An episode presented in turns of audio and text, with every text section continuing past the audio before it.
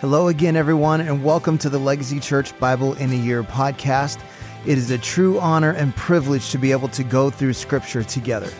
Before we begin today, let's just say a short prayer to focus our hearts and minds towards the Lord. Father, we ask you today to open our ears to hear all that you want to speak to us and open our eyes to see all that you want to reveal to us. We know that there is life giving, transforming power in Scripture, so we surrender to your Holy Spirit now as we listen to your word. In Jesus' name, amen. This is day number 291, John chapter 6. After this, Jesus went away to the other side of the Sea of Galilee, which is the Sea of Tiberias, and a large crowd was following him because they saw the signs that he was doing on the sick. Jesus went up on the mountain, and there he sat down with his disciples. Now the Passover, the feast of the Jews, was at hand. Lifting up his eyes then, and seeing that a large crowd was coming toward him, Jesus said to Philip, Where are we to buy bread so that these people may eat? He said this to test him, for he himself knew what he would do. Philip answered him, Two hundred denarii worth of bread would not be enough for each of them to get a little. One of his disciples, Andrew, Simon Peter's brother, said to him, There is a boy here who has five barley loaves and two fish, but what are they for so many? Jesus said, Have the people sit down. Now there was much grass in the place, so the men sat down about five thousand in number. Jesus then took the loaves, and when he had given thanks, he distributed them to those who were seated. So also the fish, as much as they wanted. And when they had eaten their fill, he told his disciples, Gather up the leftover fragments, that nothing may be lost. So they gathered them up and filled twelve baskets with fragments from the five barley loaves left by those who had eaten. When the people saw the sign that he had done, they said, This is indeed the prophet who is to come into the world. Perceiving then that they were about to come and take him by force to make him king, Jesus withdrew again to the mountain by himself. When evening came, his disciples went down to the sea, got into a boat, and started across the sea to Capernaum. It was now dark, and Jesus had not yet come to them. The sea became rough because a strong wind was blowing.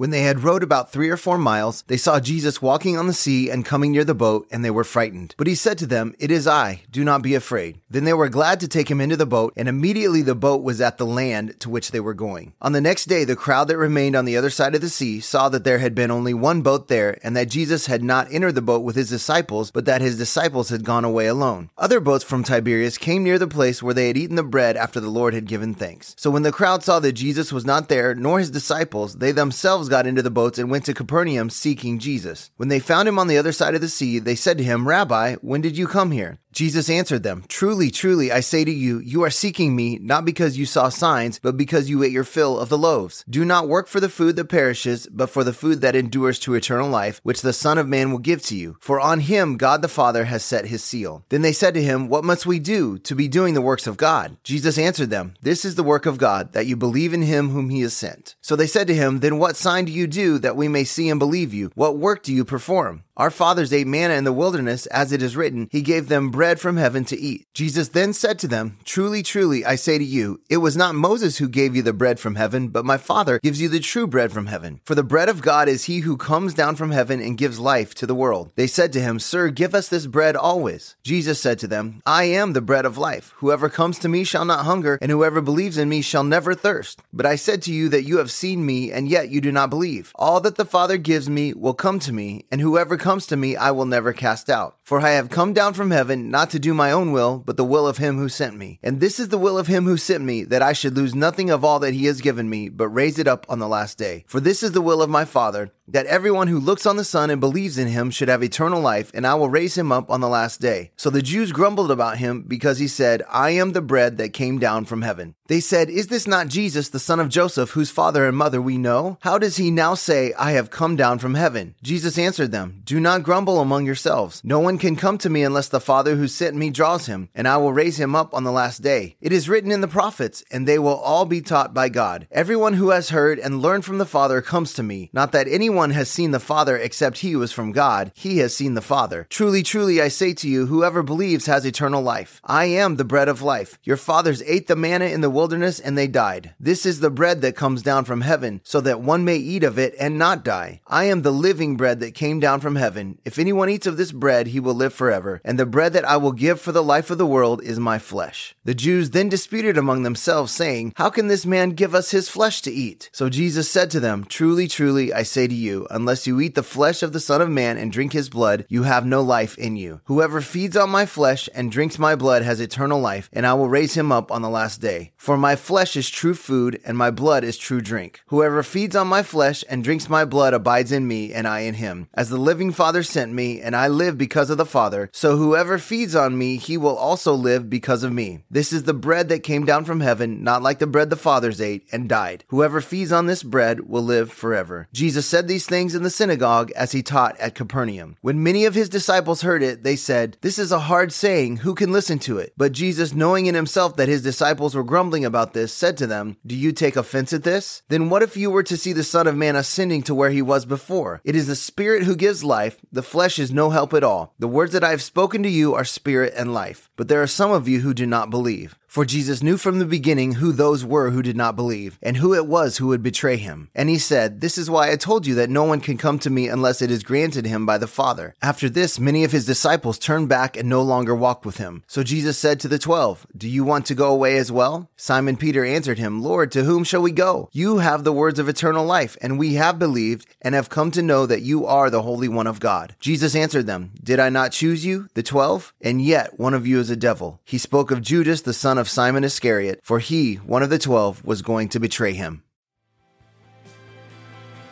Well, thank you for joining us today on our Bible in a Year audio podcast.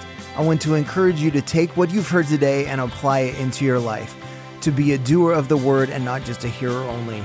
Remember, we are called to be disciples, not just converts. So we pray like Jesus prayed Your kingdom come, your will be done on earth as it is in heaven. That means if God's kingdom comes, then the enemy's kingdom has to go. So let's take what we've heard and what we've learned and go be a light in this dark world. God bless, and we'll see you again tomorrow.